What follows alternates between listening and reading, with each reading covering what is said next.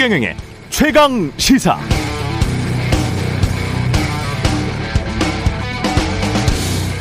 내년, 내년 지방선거부터 우리 당이 공천하는 모든 공직선거 후보자에게 국가 직무능력 표준 NCS와 유사한 최소한의 자격을 요구하겠습니다. 젊은 세대는 구급 공무원이 되기 위해 2, 3년씩 수험 생활을 합니다. 지방의원이나 국회의원의 으뜸 가는 권한은 지자체와 중앙정부에 관한 감사권입니다. 우리 당의 공천을 받으려면 앞으로 기초적인 자료 해석 능력, 표현 능력, 컴퓨터 활용 능력, 독해 능력 등이 있어야 합니다. 시험 봐서 1등한 사람 공천 주겠다는 이야기는 아닙니다. 기초 자격 시험이고 첫 번째 시도에서 합격점을 받지 못하면 노력해서 다시 응시할 수 있도록 하겠습니다. 그래도 부족한 당원이 있다면 우리 당이 그 교육 프로그램까지 제공하겠습니다. 우리는 노력하는 정당이어야 하고 실력 있는 정당이어야 합니다. 지난 금요일 헌정사상 첫 30대 제1야당 대표로 선출된 이준석 국민의힘 당대표의 출마 선언문 중 한 부분인데요. 곱씹어 볼 만한 대목입니다. 생각해 보면 일반 기업에서 일 좀 하는 성실한 김 과장보다 못한 사람들을 우리 스스로 뽑아놓고 꼰대다, 권위주의다, 일 못한다 이렇게 말하는 것 자체가 좀 우스운, 우스운 그런 상황입니다. 나라가 어려울 때면 국민들을 무한 경쟁으로 몰아넣으면서 제살 깎는 혁신은 국민들에게만 강조하는 그런 정치인들 말고 평소에 늘 스스로 제살 깎아서 혁신하면서 국민들 위해 자신들도 무한 경쟁하는 그런 정치인들, 그런 정치가 보고 싶습니다. 네, 안녕하십니까. 6월 14일 세상에 이익이 되는 방송 최경련의 최강시사 출발합니다. 저는 KBS 최경련 기자고요. 최경련의 최강 시사 유튜브에 검색하시면 실시간 방송 보실 수 있습니다. 문자 참여는 짧은 문자 50원, 긴 문자 100원이 드는 샵 9730, 무료인 콩 어플 또는 유튜브에 의견 보내주시기 바랍니다. 오늘 1부에서는 국민의힘 이준석 신임 당대표 만나보고요. 2부에서는 정, 최고의 정치 더불어민주당 강훈식 의원, 국민의힘 송일종 의원 만납니다.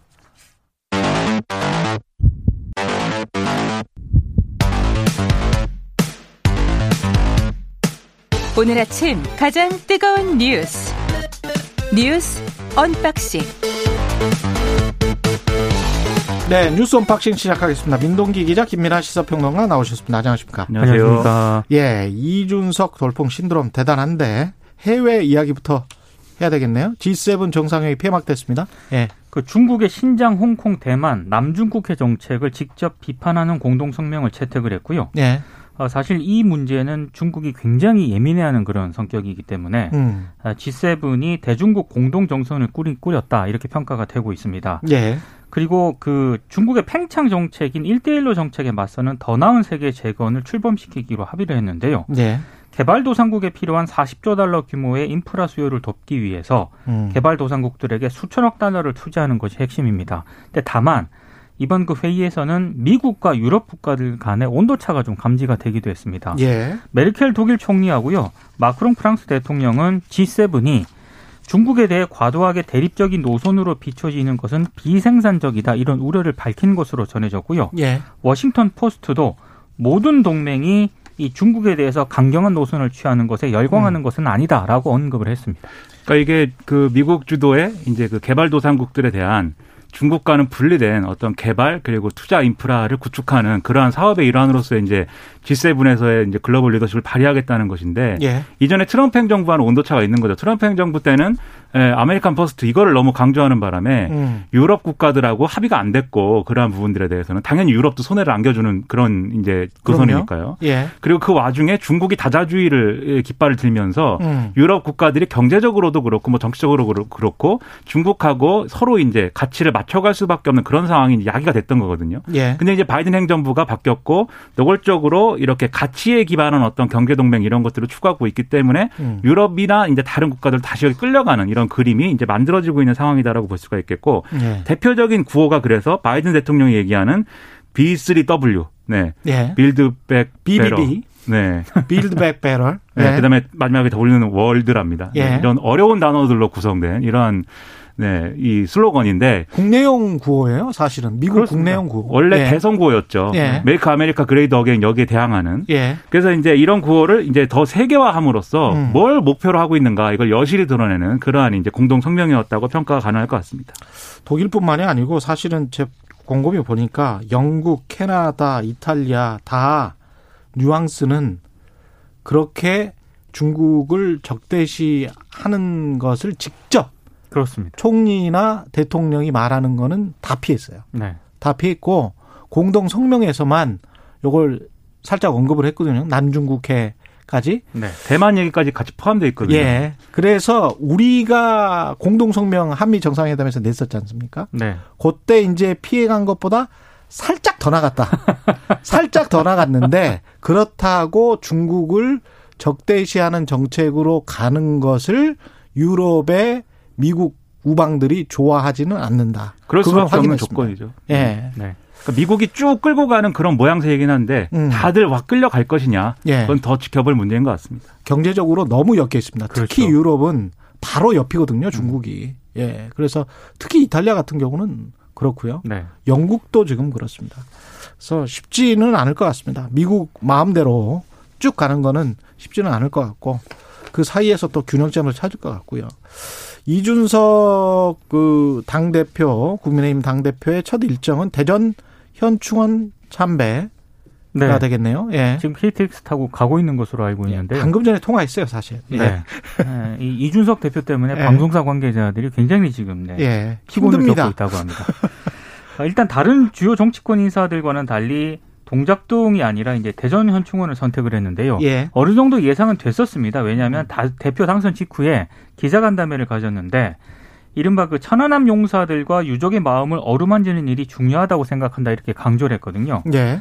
그 천안함 함장이 부하들을 수장시켰다는 발언으로 논란을 빚었던 전 더불어민주당 부대변인을 겨냥을 한 그런 발언이었기 때문에 음. 아무래도 대전 현충원을 참배할 것이다라는 관측이 나오, 나와, 나오기도 했습니다. 예. 그리고 이후에는요. 철거 건물 붕괴로 아홉 명이 숨진 광주를 찾아서 희생자를 조문을 할 예정인데요. 이 보수정당 대표가 취임 첫날 광주를 방문하는 것은 이번이 처음입니다. 음. 여기에 주말에 굉장히 많이 사진이 많이 보도가 된게 예. 이준석 대표가 이제 따릉이 따릉이를 타고 이제 그 국회에 국- 출근하는? 네, 그렇죠. 국회의사당역에서 내려가지고 그걸 타고 국회에 가는 그런 모습이었는데 예. 그런 거 보면 굉장히 이제 신선한 모습이다. 이래서 뭔가 정치권의 변화를 상징하는 거 아니냐 이렇게 네. 다들 기사를 쓰고 있더라고요. 음. 다만 이제 따릉이를 탑승하실 때는 이제 헬멧을 꼭 착용을 하셔야 됩니다. 네, 헬멧을 착용하시기를. 그런데 이게 이제 동작 현충원도 그렇지만 이제 광주에 네. 가는 일정도 사실 그다음에 음. 광주에 갈 것인데 음. 이것도 기존의 어떤 보수 정치와는 좀 다른 모습이 될 것이다. 예. 이렇게도 평가하는 그런 지점이기 때문에 예. 이런 변화와 그다음에 안보라는 이제 어떤 보수의 전통적인 가치 그리고 나아가서는 지금 이제 인사를 해야 되는데 음. 인사에서 중진들을 사무총장이라든지 정책위의장이라든지 이런 요직에 이제 배분을 할 수밖에 없는 구조거든요. 예. 이런 것들이 어떻게 되는가 그리고 이렇게 어- 이런 것들이 어떻게 평가되느냐 지켜봐야 될 것 같고 특히 지금 최고위 구성이 나름대로 각 분야에서 강경파라고 불리던 이런 인사들이 이 대거 포진해 있는 이런 상황이기 때문에 그렇죠. 이 최고위 회의가 앞으로 어떻게 진행될 거냐 이것도 상당히 관전 포인트다 이렇게 볼 수가 있겠습니다. 국민의힘 최고위원들은 종편이 배출한 것 같습니다. 종편에서 패널로 아, 맹활약했던 그러네. 분들이 조수진, 배현진 다 그렇죠? 그렇습니다. 예. 아 그러네요. 예. 우리도 많은 활약을 하고 있어요. 네. 예. 그러니까 앞으로 정치하실 분들은 음. 종편에서 패널로 맹활약을 저는- 해야 된다라는 점을 강력히 시사하고 있다고 생각합니다. 여기 있는 세 사람은 정치할 사람은 없을 것 같고요. 예. 윤석열 그 전 검찰총장 대변인이 임명이 됐는데 조선일보 출신, 동아일보 출신 이렇게 되네요. 그러니까 예. 이상록 국민권익위원회 홍보 담당관이 대선 캠프 대변인을 맡게 됐는데요. 예. 서울신문 한겨레 동아일보 등에서 일한 기자 출신이고요. 예. 윤석열 전 총장하고는 동아일보 법조팀장 시절 때 인연을 맺었다라고 합니다. 근데 음. 이분 이력이 좀 특이한 게 TVN에서 예. 시사교양도 책임 프로듀서로 근무를 하다가 지난해 6월 권익위원회로 자리를 옮겼다고 하거든요. 예. 대선 캠프에서 맡게 될 부분은 SNS 홍보 담당을 맡게 될 것으로 보이고요. 예. 방금 언급하신 이동원 전 조선일보 논설위원 같은 경우에는 이제 언론들 기자들을 직접 상대하는 그런 업무를 맡게 될 것으로 보입니다. 음. 근데 이게 언론인들이 계속 이렇게 예. 무슨 대권 주자가 뜨면 그 음. 대권 주자 캠프를 이렇게 한 달에 이렇게 달려가고 뭐 이런 모습들이 과연 이제 예. 바람직하냐 이런 의미를 계속 드는 게 뭐 특히 이제 조선일보 출신의 이분 같은 경우에는 예.